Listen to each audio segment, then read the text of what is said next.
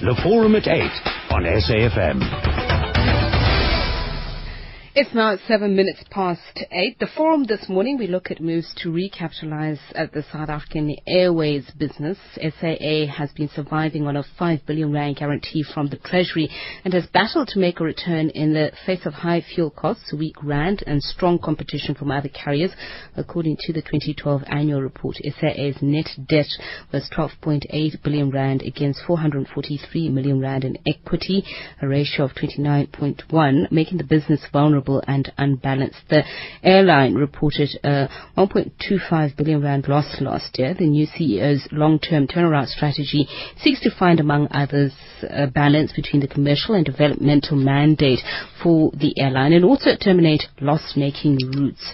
Monwabisi Sikalawe presented the airline's long-awaited turnaround strategy to a parliamentary committee this week, and uh, he joins us in the studio. The question we asked, though, is. Uh, the new turnaround strategy, will it make SAA financially viable? A very good morning to you, Mr. Kalawe. Thank you for taking the time to speak to us. And before you say corrections, Sitlisa, I know you're about to tell me that you've uh, made a profit of about over 300 million rand. Am I correct? No comments. but but let's talk about the salient points of the of the strategy. We had a conversation yesterday about what are some of the options, but what do you think are the pillars of you turning around the airline? Um, thanks for the opportunity, Tsepiso. Um, the first one would be recapitalization of the balance sheet. Uh, in your opening remarks, you correctly pointed out that the balance sheet is weak, so that would be, in our view, number one priority. The second one would be a review, a comprehensive review, review of our global network uh, to eliminate uh, loss-making routes as well as refleet the airline uh, to mitigate effects of high fuels. Um, let me talk a, a, little bit about the loss-making routes. Um, we currently um, operate um, to the east um, as well as to the west of Africa, um, a number of routes, and almost all of them uh, are making losses. Mm. Now, in making the decision uh, to withdraw from those routes, uh, we would have to consult um, with the relevant gov- government departments such as tourism, trade and industry, and so on. And, and, when you say uh, which routes are this, and, and, are they mainly international? Exactly. Um, mm-hmm. It's all routes um, outside of Africa. and mm-hmm. All of them are loss making. Now, some of those routes um, are of strategic importance uh, to the country. Um, some of those routes uh, lead to countries that form uh, the BRICS pact. Um, so when you make decisions to withdraw, you have to consult um, with the government departments who are responsible for trade and, and tourism. Now, those consultations uh, are currently taking place. The outcome of those consultations could be that you continue to operate a route and we develop a mechanism uh, mm. to ensure that the route is sustainable or we completely exit. exit are, are we talking about uh, the Mumbai and Beijing route? That's correct. Okay. Correct, yeah. Now, the minister has said that uh, obviously, as you've mentioned, that there are some sensitivities around that, considering that there are diplomatic consequences. What uh, what is the alternative if these are loss-making routes? There. Um, I mean, let's look at uh, best practice in other countries. If you look at the uh, the UAE as an example, um, they've ring-fenced uh, some of the loss-making routes and the relevant government departments, maybe tourism, um, would contribute financially uh, to okay. ensure that uh, those routes are sustainable. And so that would be the, the second point. Um, I want to come back and talk about refleeting to mitigate the effects of high fuel. Currently, uh, on this long route, let's take Beijing, we operate uh, the A340-600 uh, planes. These things have got four, four engines. When we procured them, the price of fuel was below uh, $50 per barrel. Mm. Uh, as of yesterday, I think it was sitting at 112. So it's become highly uneconomic um, for us to operate on those routes. The process of refitting the airline uh, is to ensure that uh, we procure planes that are fuel efficient, that allow us uh, to travel travel to, to these long destinations. But what would happen then to the current fleet? Is it, what is it, 54 aircraft at the moment? Um, in total, uh, these, these are small aircraft and large aircraft, they're about 54. So what would happen then? Would you then have to sell and buy? That's correct. That's correct. So you would um, replace the large ones uh, that are fuel inefficient with new ones that are fuel efficient. So it would be part of the package. So whoever uh, supplies the new wide body planes to us would also have to find a mechanism to take away from us the existing fuel in- inefficient planes. It happens in the industry. Uh, I, I hear the question coming on how you're going to raise the capital. We, we, I- I'll come back to that question. The third pillar uh, is on driving cost savings very hard. Um, currently, the organization has got a, a huge uh, cost structure. Um, you were talking about 11, 12 uh, financial numbers. Off the top of my head, the revenue was just under 24 billion rands for that year, and the total operating costs were about 24.5 billion. So you can see that the cost, the cost structure is, is very high. That's an area and that's receiving a lot of attention. In fact, there's a specific project that we've developed called cost compression. It's focusing on reducing that cost structure. The next pillar is driving growth uh, into the rest of Af- Africa aggressively. There are huge opportunities uh, in Africa. Africa has seven out of the ten fastest growing economies in the world. The middle class is growing. There's about a billion people that need to be moved. Transport infrastructure is underdeveloped. That offers huge opportunities uh, for an airline group. So we see Africa as our growth engine. And then the the, the last um, last pillar uh, of, our strategy is around migrating into a new group structure. Uh, and the reason we want to do that is because we want to extract synergies uh, between the business units that make up our organization. So those will be the key elements that make up our strategy. Okay. So uh, let's first start with what would be the first thing to do. I mean, you, you've mentioned quite a number of things, but there are key priorities, and mainly that is to make sure that you become self-sufficient as an airline. The government has made it very clear that it's looking at a situation where you're no longer coming to it for handouts, so to speak. Um, it's giving you a five billion rand guarantee, of, of which how much is it? 1.5 billion rand of that has already been used, but what are you going to do? You've mentioned the environment, a very tough global environment. I mentioned that 398 million rand in terms of profits that you've already uh, managed to secure this year, but it, it's still a tough environment, just also in terms of customer demand. You've mentioned the high fuel prices, uh, fleets that maybe may not be compatible with the current environment, some of them that need perhaps a great deal of maintenance. What would be the first step in implementing your strategy? And how long term? Because this is a 20 year strategy. Look, um, in each of the years that make up the 20 years, there are key priorities that are captured on the compact that exists between the shareholder and SAA. And some of these key priorities um, are captured on the performance contracts, annual performance contracts that executives uh, sign with the with the board. But coming back to your question uh, in terms of immediate priorities, um, one would be cash preservation. Um, we're driving that very hard. And, and the second one would be um, costs. Um, there is a, a very aggressive program uh, to really drive down uh, drive down costs. And from my perspective, uh, it's, it's progressing well. In parallel, start deploying our equipment uh, into Africa. Um, you maybe we'll talk about it later. Um, the number of frequencies uh, to various countries in Africa is increasing as, as part of the, the long-term turnaround strategy. Um, I'll cite, I'll cite a few examples. Um, Mauritius, uh, our, frequencies have increased. Dar es Salaam, our frequencies have increased. Kinshasa, our frequencies have, in- have increased. Mango, uh, I think from the 8th of September, has started flying to Zanzibar. So we we want to increase utilization of the equipment uh, that we have. That will help you uh, improve improve profitability. But that's against a backdrop of 11% in terms of international traffic that's gone down and 10% domestic traffic. You were talking about keeping the costs down earlier on. ACSA has just spent about 17 billion rand in airport infrastructure. It's thought that it may seek about 133% in airport charges. Already, uh, that's putting you in a difficult uh, position. Uh, ATNS may seek a rise of 33% in the first three years. Look, I mean, those are, very tough discussions uh, that the airline group would have to have uh, with the uh, with the organizations such as the airports company as well as ATNS. In fact, if I can quickly uh, walk you through the main cost items uh, that I think uh, are going to be yeah. of great pressure. Um, yeah. you, you, you've spoken about fuel. Um, Mm-hmm. That's priority. Uh, leases, uh, because we lease we lease most of our aircraft, uh, to be a second priority. The cost of our maintenance uh, unit, um, it's, go- it's going to be another priority. The general and admin uh, costs, that's going to be another priority. Airport and navigation, the bond that we're making, uh, is another priority.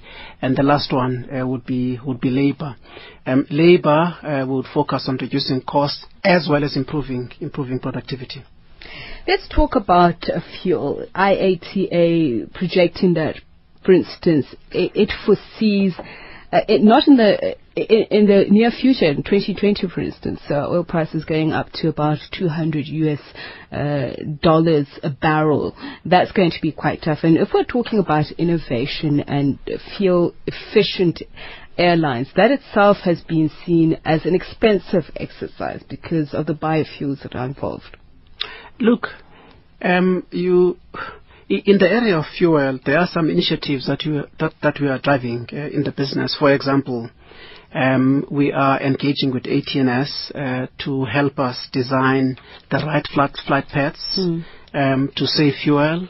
Um, the amount of uh, weight uh, that we carry on the aircraft, um, whether it's in the form of food uh, that's loaded on, on the aeroplanes, those are attempts um, that the leadership team uh, is driving to try and reduce the amount of fuel um, that, that is utilized on these aircraft. And not to go off course, but if you're talking about space, for instance, there's uh, there are some airlines that are using uh, new plane models, which will see people putting their luggage either in the front seats or in different parts. But that means investing in new aircraft, new technology. Is that something that you would consider yourself? Um, yes, we would. I mean, if you look at the new A320s, uh, two of them uh, were delivered uh, in, in July, you would notice that um, we've taken out a lot of additional items that would have carried in the past as one measure uh, to mitigate the, high fuel costs. So yes, um, when we bring in these new aircraft as we move forward, we're going to bring in new aircraft that are sensitive uh, to these rapidly increasing fuel costs. Okay, it, we're going to take calls in just a moment. 0891 104 208, 0891 104 208. Uh, we're looking at SAA's new turnaround strategy, and the question we're asking is whether or not it will help make SAA financially viable. Perhaps I should go into the more difficult areas because that also determines how you will run your business. The the minister being very emphatic about the fact that you have two mandates, commercial and developmental. And they expect you to follow their strategy in line with that and meet that mandate. How will you then ensure that your strategy uh, falls within these prescripts? Look, um, we we've more or less agreed the areas of focus to satisfy the shareholder in terms of the developmental mandate. Um, the one area uh, is to ensure that uh, South Africa is connected to markets that are in support of the country's trade and tourism agenda. Um, which is why I mentioned earlier that we, we can't make those commercial decisions to withdraw from routes on our own. That's because SAA has got a developmental mandate to support our government in driving economic growth in the country. So we've agreed that. The, the second area would be ar- around transformation. As I'm sitting here today, uh, the transformation levels uh, in, in, in SAA are not something to be proud of. Our overall BE score is sitting at level 5. Now, it, it's not acceptable that an organization owned by a state uh, by the state uh, should be sitting at uh, level five. Um, you should be sitting at a level better than three, uh, closer closer to, to two. So that's going to be uh, an area of focus. And the third area is to ensure that we manage the airline so that it's got positive impact on the economy of South Africa. Towards the end of 2012, there was an economic um, impact assessment study done uh, by the London School of Economics.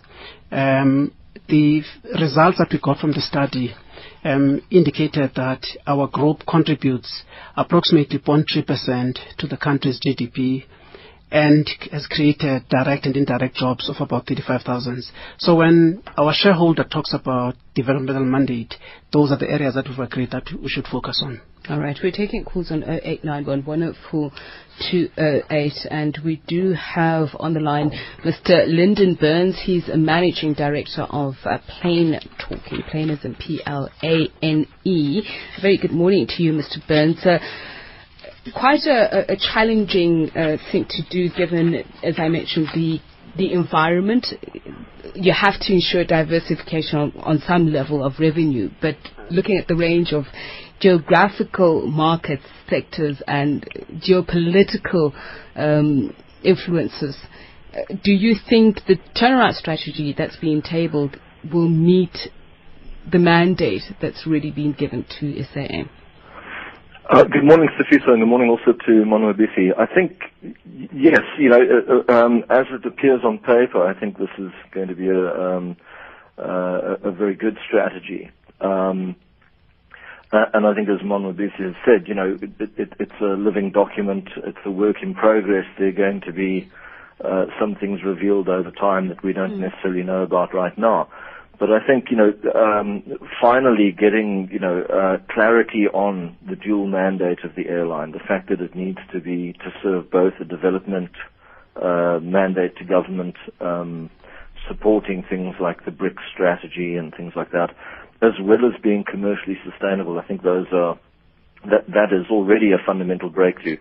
I think what we still need, though, is some agreement on and finding a common ground on what actually do we mean by commercially sustainable, because um, you know I think some people in cer- certain spheres of government expect that to mean uh, a profit in terms of an orthodox accounting measure, when I think what it calls for is a more lateral uh, thinking approach and a measure of what does the airline contribute in terms of economic enablement to the country? Um, and, and, the two are not necessarily one and the same thing. Um, uh, and I think as soon as we can find common ground on that, then the airline will have more focus. Everybody will be able to align their policies in government to support that, and then we could see SAA achieving the sort of gains and growth that we've seen other state-owned carriers like Ethiopian which at the moment is achieving 14% growth per annum, yeah. uh, and, and is you know a, a, very profitable outfit. I think you know, there's no reason why once we have all the fundamentals in place within government and the policies are, are aligned that the strategy shouldn't work and deliver those results. Just in terms of uh, capital, raising capital for the plan itself, mm. uh, as I mentioned, there, there, are people who are very skeptical about SAA's ability to get itself out of the hole, so to speak. That, that it's in, yeah. Mm-hmm. Uh, and part of that is because, you know, in the past, for whatever reason, you know, the focus uh, of previous strategies was uh, cut, cut costs, stop spending money. Well, you know, any, anyone can can stop spending money, but you're going to, you know, stop spending to the point where you go out of business. Um, the thing about uh, running a business is that obviously you want to keep your costs as low as possible, but at the same time you've got to grow your revenue, and to grow revenue you've got to obviously have um, an investment in equipment, in systems, in people um, that can do the job.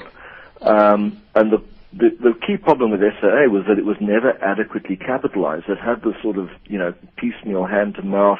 Um, uh, uh, you know, set of rescues, all very short term, but never sufficient to say, right, you know, here's a 20 year plan.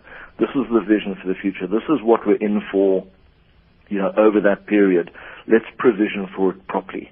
Uh, as opposed to little band-aid, um, you know, uh, rescue packages. Thank you very much, Mr. Burns. Lyndon Burns, Managing Director of Plane Talking. We are taking your calls on 0891 104 208. Your SMS is on 34701, 2 rand per SMS. We're in conversation with Monwabisi Kalawe. He's the South African Airways CEOs. They've just tabled the new turnaround strategy. It's a 20 year that's right. 20 year plan.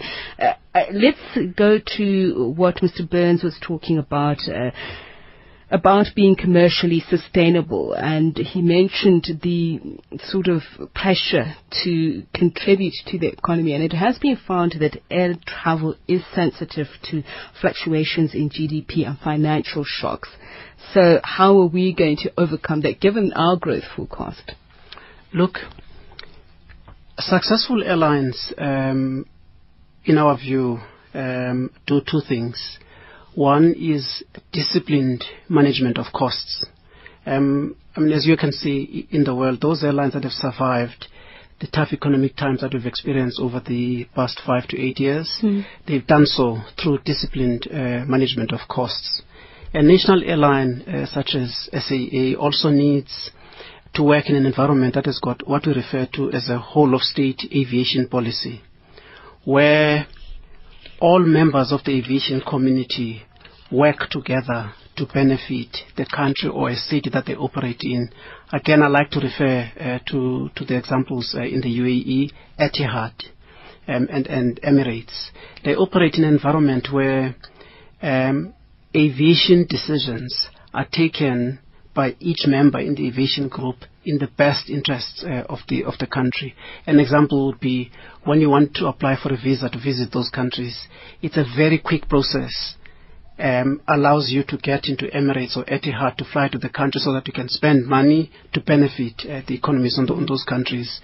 An immediate challenge that's facing us in South Africa is the introduction of transit visas and that has had a negative impact not only to South African uh, airlines, it also had a, a, huge negative impact on the airports company because people uh, who are wanting to come to, to other African countries through South Africa are now avoiding coming to OR Tambo Airport because of this mm. requirement of transit, transit I, I, want us to go mm. back to the issue of transit visas later on, but when you cite examples such as Emirates and what their successes are, it's being said, for instance, that a great deal of the important strategic uh, st- and strategic decisions are made by aviation experts, and the fact that you find that government interference, and I'll put that in inverted commas because it depends on where you sit, that is to a minimal. And yet we have the Department of Public Enterprises saying now that it's looking to possibly increase its oversight role because it wants to make sure that SAA uh, remains viable and keeps to its mandate.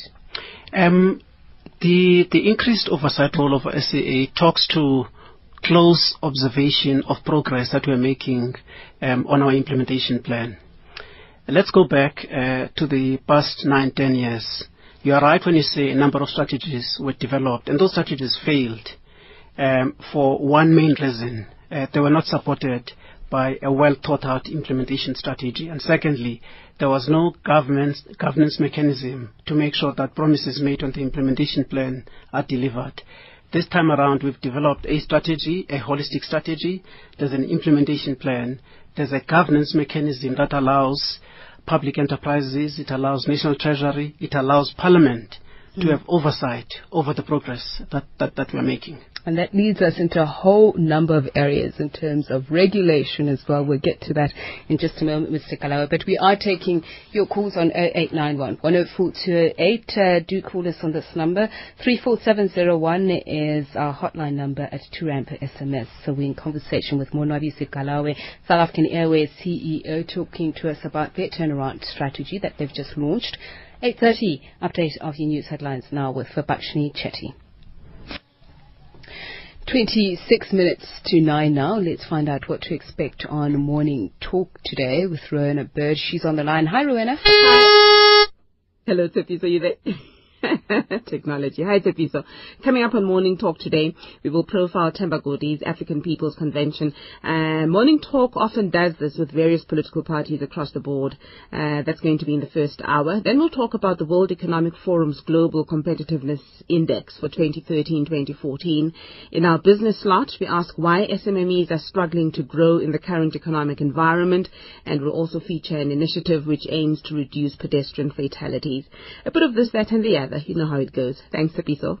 The Forum at 8 on SAFM. Thanks, Rowena. She's back again at 9 o'clock till 12 midday. Rowena Bird on Morning Talk. 25 minutes to 9 now. We continue with our conversation on the forum. The question we're asking, will the new turnaround strategy make SAA viable? We're in conversation with uh, Monwabisi South African Airways CEO, in the studio with us. We're also taking your calls 0891 104 208. Help us answer this question. I'll read your SMSs in just a moment, but I've got Nicholas on the line. Nicholas, I believe you've been making you hold for quite a bit. Apologies for that. What What is your question, or how would you like to answer our question?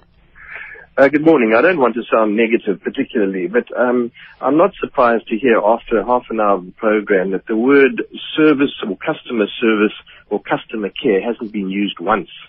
Um, as a long-suffering victim of South African Airways, um, I'm, I'm distressed that even in this conversation that there's no thought given to the interaction between the customer and the company.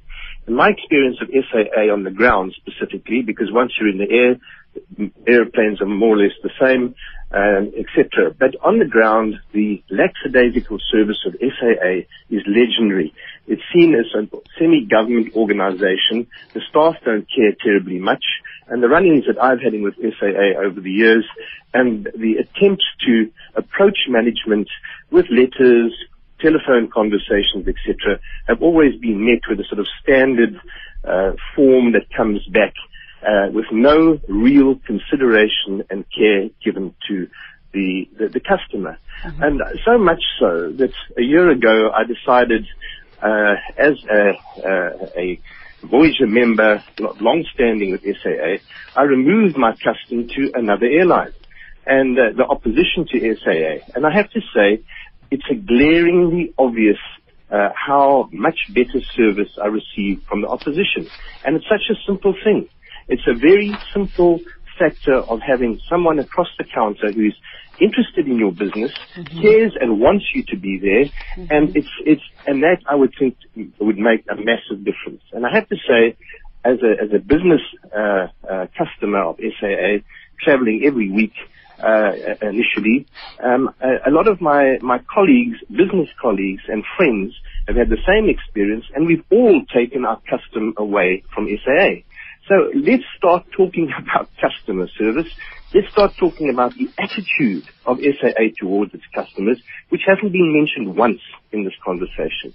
And I don't, I, I as a very proud South African, uh, I would love to see uh, the uh, SAA as a very old and established airline uh, vaguely drag itself out of a sort of a government department mentality uh, into being with the Etihads and and uh, um, the Emirates, mm-hmm. uh, get up there and deal with your customer. That's what you actually need to look at in the first instance. All right, thanks a lot, Nicholas. And I must say, if uh, we haven't gotten to that point, I should probably take the blame because I thought we were going through it systemically. That we were just looking at some of the the points of. Um, the strategy, well, we are certainly going to look at that. I, let's go to Kwezi first in Port Elizabeth. You want to talk about uh, the level 5 BEE status.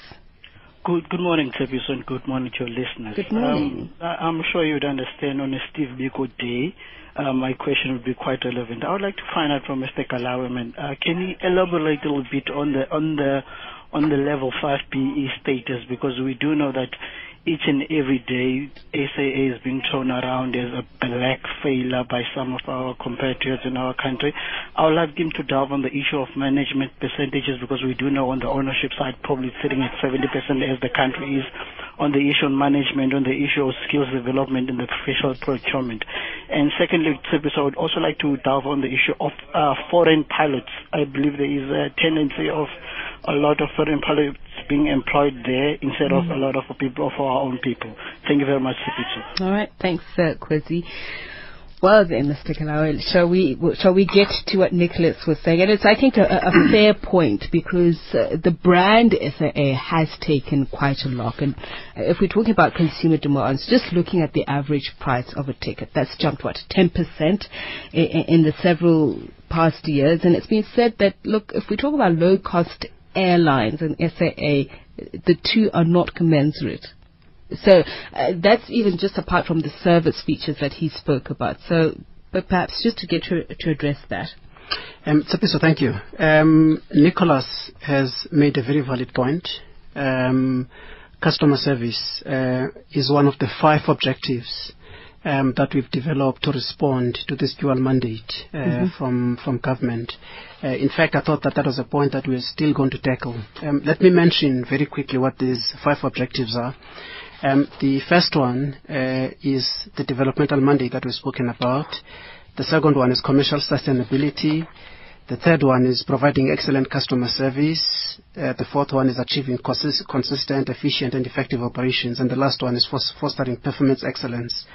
Specifically on the customer service one, uh, we've developed uh, what we refer to as a customer service experience framework. And the reason we're driving it is because the SAA service is inconsistent. Uh, and this is the feedback that we're getting from passengers. At times, it's world class. At times, it's moderate.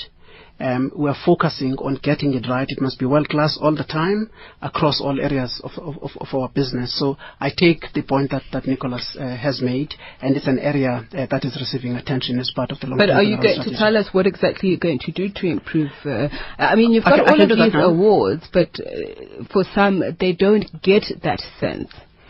Look, I mean, we, we we're starting with uh, the attitude of staff um, at in the check-in desks, um, right up uh, to to the cabin. Um, We we we had reduced the amount of money and time we were spending on soft training and focusing on safety type-regulated uh, training as part of previous cost-cutting exercise. Uh, that focus uh, is being is being is being brought back. Um, we're focusing on the lounges. Uh, we're focusing on the quality of meals that passengers um, receive when they are when they are inside aircrafts. That's what this customer service experience framework is about. So, in terms of the integrated uh, airline group, you spoke about, about it briefly. Um, I suppose this is part of the assessment of your aviation assets and how to make it more financially viable, more efficient. But how is that going to turn out? You're still consulting, I understand that, but how is that going to impact on, on, on some of these areas that you touched on? Because somebody would want to say on par if I'm going to Kulula, I have Mango at SAA, but if you're going to bring that all into one conglomerate, Look, I mean, the immediate benefits uh, for passengers from bringing those groups together would be one, we think that we're going to be more market competitive in terms of price going forward because bringing them together offers us an opportunity um, to reduce um, our, our cost structure. That would be one benefit. The second one would be around connectivity.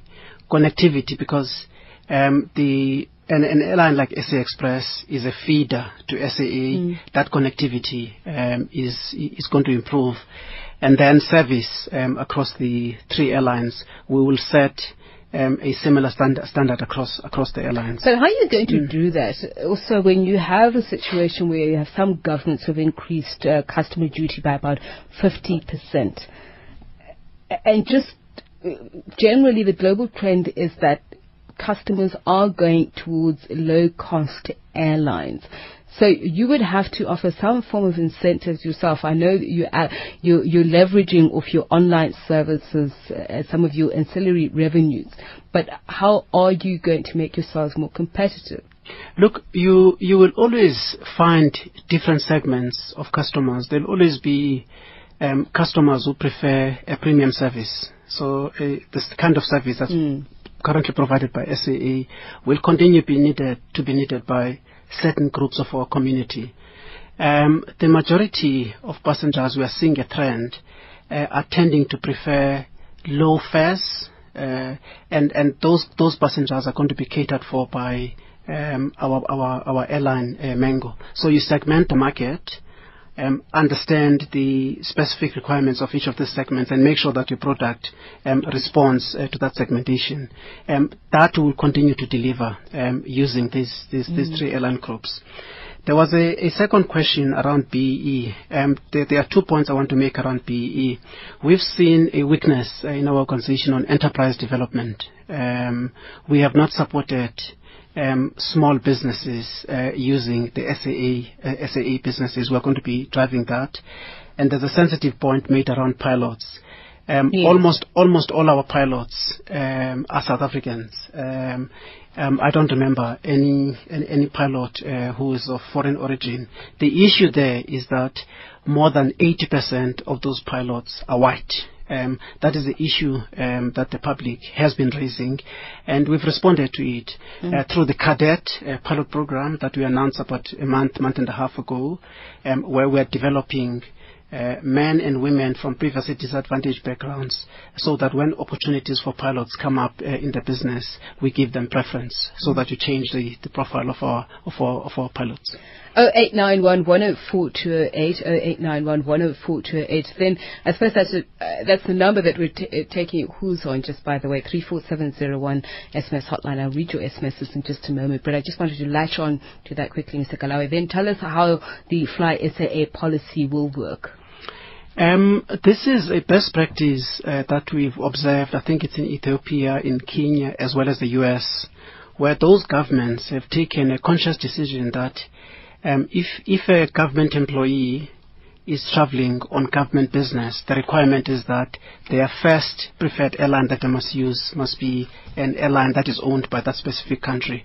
The minister mentioned this in his presentation uh, to the portfolio committee, and the minister and his team will be working together uh, to develop a policy that's going to be presented to government, where we'll require uh, government mm-hmm. employees uh, to give preference uh, to flying with SAA when they are traveling on, on government business. 0891 We are taking your calls on this number in conversation with SAA CEO Monwabisi Kalawe about the new turnaround strategy. Will it make SAA more financially viable or financially viable? This is the question we're asking. Pilani Soweto says new or not, the commitment to achieve good, profitable, sustainable is uh, fundamental and this one says, are we going to see direct flights from Cape Town to the UK? Competitors are taking potential customers Pure beginning, KZN says, can your guest explain what does what was done with KPMG 2010 report? Second, can he guarantee that he, there won't be corruption involved with the supplier of new fleet? Busi says the main challenge facing SAA and parastatals is mismanagement, like the king of the Zulus and President Jacob Zuma. The SAA is a liability to the taxpayer. Not sure what you mean there, Busi, but uh, perhaps if you want to call in and explain it. Barry in Durban, I have read recently that SAA takes three times more staff against Virgin, for example, to fly a passenger. Is this correct? Tony says SAA can be called golden handshake. The previous CEO left with a golden handshake. How will we save on that? Well, Mr. Kalawe, perhaps I should get you to answer the question about um, the supply of a new fleet? How do we ensure that there is no corruption? And uh, that's P1 KZN. And he wants to ask what happened to the KPMG 2010 report. Um, if I can talk about the acquisition of the new wide-body planes, um, the process uh, is going to be done uh, strictly according to our governance rules. Um, there is oversight uh, by the board. Uh, there's also going to be oversight uh, by the Department of Public Public Enterprises. Um, I have no concerns, absolutely no concerns that um, there is going to be any level of corruption uh, in in that tender. I am satisfied, and I've looked at our systems, processes.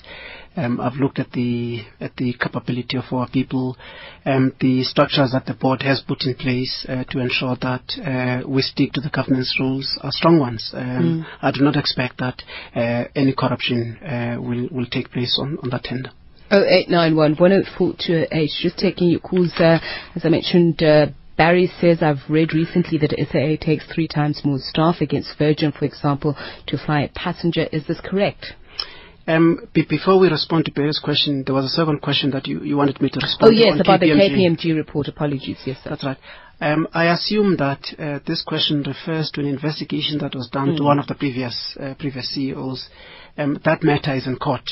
Um, I, I, have no comments. Um, the the report was presented to the previous board. They made a recommendation that um, the matter must be taken through our, our, our, our, court system, and that is what is happening. Okay. Yeah. And uh, Barry's question about uh, us requiring three times more staff.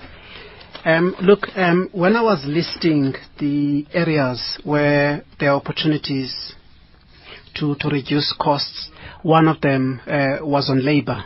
Um, remember, I mentioned that we, we will reduce labor costs um, as well as improve productivity. But before uh, we embark on that, identify areas where we can reduce costs, we are conducting a benchmarking exercise that's going to tell us exactly where those problems lie.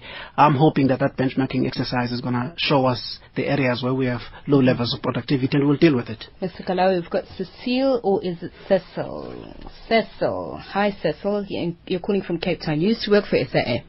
Yeah, good morning. Good morning.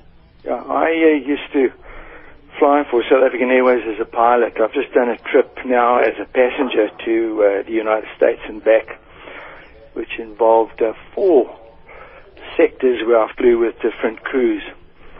And uh, I must say that the product that South African Airways puts out uh, is, was excellent. I flew uh, business class, and it was as I was flying in first class, and I had uh, really a wonderful, wonderful experience.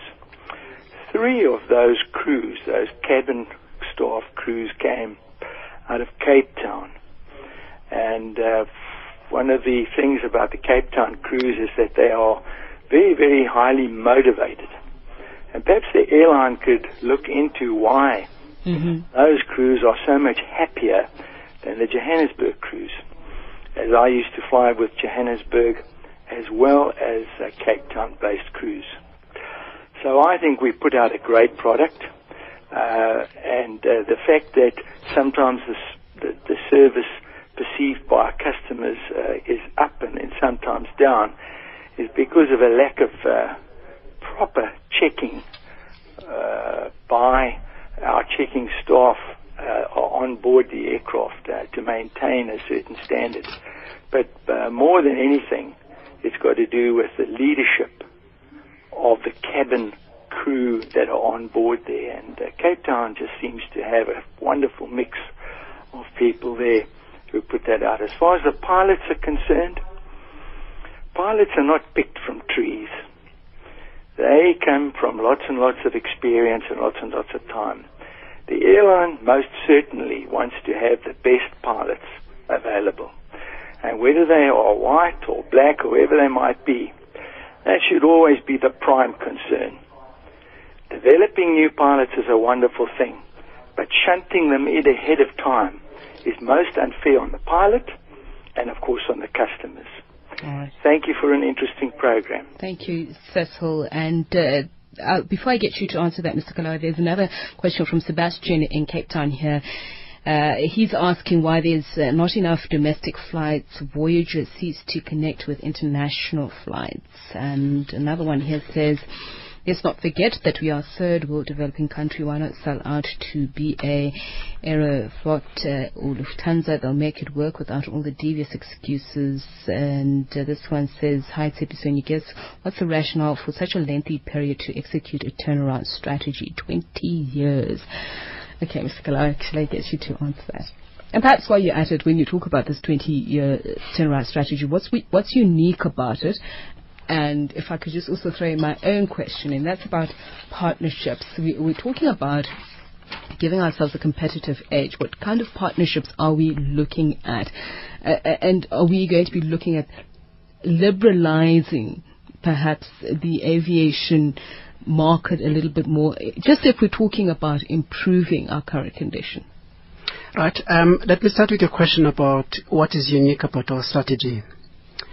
Um, our view is that this current strategy is a holistic one. The previous strategies that people keep referring to um, focused on specific segments of our business, mm-hmm. either a division uh, of SAA or a region such as domestic or, or, or regional or, or, or, international. So it's holistic. It's homegrown. Uh, it was developed by the management team together with the, with the board. That gives pride to the strategy. It gives accountability. It gives ownership. The strategy addresses what we believe are the heart of issues that make for a successful airline, the networks, the alliances, the fleet, the cost, service and growth. It is supported by an implementation plan. It's got specific initiatives. It's got timelines. It's got people allocated to them. There's governance and oversight uh, to ensure that the plan is delivered. Governance by the board, by the shareholder, national treasury and, and, and, and government. For, for me, uh, that is what is, is unique uh, about the strategy uh, compared to, to the others. Your question uh, on partnerships, um, for us to move forward, for us to grow, uh, we're going to have to form partnerships. Let's take the SAA technical business that does maintenance on aircrafts. 10, 15 years ago, it used to be one of the best in the world. We want to go back to what uh, that division used to be like in the past. And for us to, re- to regain that capability, we're going to have to form partnerships with successful maintenance organizations in the world. We've identified uh, a handful, and my colleagues uh, are visiting the sites to begin to negotiate transfer of skills and capabilities uh, back to SAA. So that is what um, that is what we mean uh, by partnerships. And then the other point that was raised by, by Cecil, Cecil is right. And because I've only been in the business for about three months, I have not had an opportunity to visit all the sites. The feedback that is given is very encouraging when he says that within SAA, there are pockets of excellence. Mm. Cape Town might be that pocket of excellence. We want to copy that and roll it out uh, throughout, throughout the business. And as far as uh, pilots are concerned and safety when it comes to pilots, one of the exciting things about the SAA business, uh, and, and the public uh, doesn't know about this, this organization has got an impeccable safety record. I mean, it's uh, international people uh, know that. They tell us uh, it's got an impe- impeccable safety safety record. And the second one uh, is our world-class uh, on-time departure statistics. Uh, we've won awards compared to the best airlines in the world. So even though you've got all these problems around SAA, there are very strong pockets of excellence, and one of them is safety. I'm glad that Cecil has raised it. When we develop pilots from previously disadvantaged backgrounds, SAA does not intend to compromise on safety. Okay, and Yeah. to Sebastian's question about, before we come to you, Mzandile, um, if you can just very briefly, why there are not enough domestic flights, Voyager seats to connect with international flights? Um, look, um, there is a, a limited number um, of, of, of it's deliberate. I mean, you go to any airline that has got a frequent flyer program, um, there is a limited number uh, of, of seats that are allocated uh, in each aircraft for economic reasons. Um, yes, people will have frustrations when there is a big demand to use to use that route, but it is standard practice in, in, in the airline game uh, to limit the seats. Mzandile in Port Elizabeth, you want to talk about uh, customer service uh, plus profitability. Good morning. Wonderful. Come again? Yes, now we can hear you. Hi. Ye- Yes, good morning. Uh, Listen, uh, uh, two questions. Uh, One is, uh, you know, in most cases, uh, I'm able to identify myself with an airline as a customer because that airline has identified me as its target market. And uh, to to a large degree, if anyone asked uh, asked themselves if they're able to identify with SAA as t- SAA's target market, it would be it would be very difficult to get because uh, their marketing strategy does not seem to identify anyone that they would want to be uh, part of their clientele.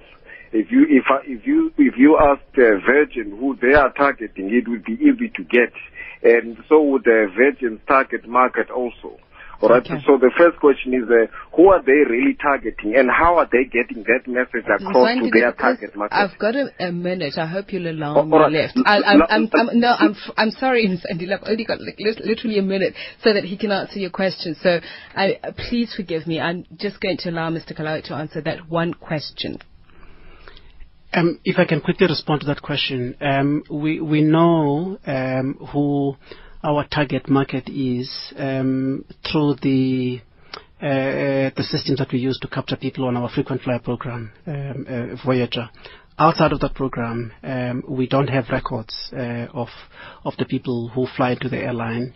When we upgrade our IT infrastructure and IT systems, it will allow us uh, to keep track of, the, of, the, of those individuals. So in the next year, year and a half, we will know exactly who our target individuals are and what their specific requirements are. Leonard Paul van Donner and Kulisani Mchaza Mdini both express pessimism about whether or not this turnaround strategy will work. They say if you're really serious, how come you're still looking for 5 billion rand guarantee to cover your failures? Why should people believe that this strategy is going to be implemented and it will work? Look, um, the reason we are asking for recapitalization is because today as we're speaking, the balance sheet is weak because of mistakes that were made in the past. So the starting point uh, is to provide that capital to strengthen the balance sheet to allow us to drive forward the key initiatives that I've spoken about relating to the strategy. So what tells us that you will be man- you'll manage to then uh, gain some sort of investment and use it uh, you know in a manner that will ensure that you are financially viable look i mean the the key elements uh, of our strategy talk to the key issues that make up for successful airlines we believe that we've identified the key levers that need to be pulled to ensure that this that airline becomes successful. Yes. Thank you so much for your time, Mzandile. Uh, part, a part of well, maybe I'm thinking of Mzandile, who's probably just uh, thinking he's going to kill me for not allowing him to ask another question. Apologies for that, Mzandile. Monwabisi Kalawe, South African Airways CEO. Thanks so much for giving us the time, and thanks to the team, Tracy Boomgart, Misha Shandlala, and Swaki Kug, Wenzegile, and Tlati, senior producers Lungile Mabaso. Thank you. Mabaso. Our technical producer, Judy Mutupi. Foreign producers, Ronald Peary and Jake Mukoma. Our executive producers, Busi Chani and Aubrey Setia. From myself, Tsepiso Makwetla and the team, thank you so much for writing to us, your calls, etc. Up next uh, is Morning Talk with Rowena Baird, but the news now at 9 o'clock with Vabachni Chetty.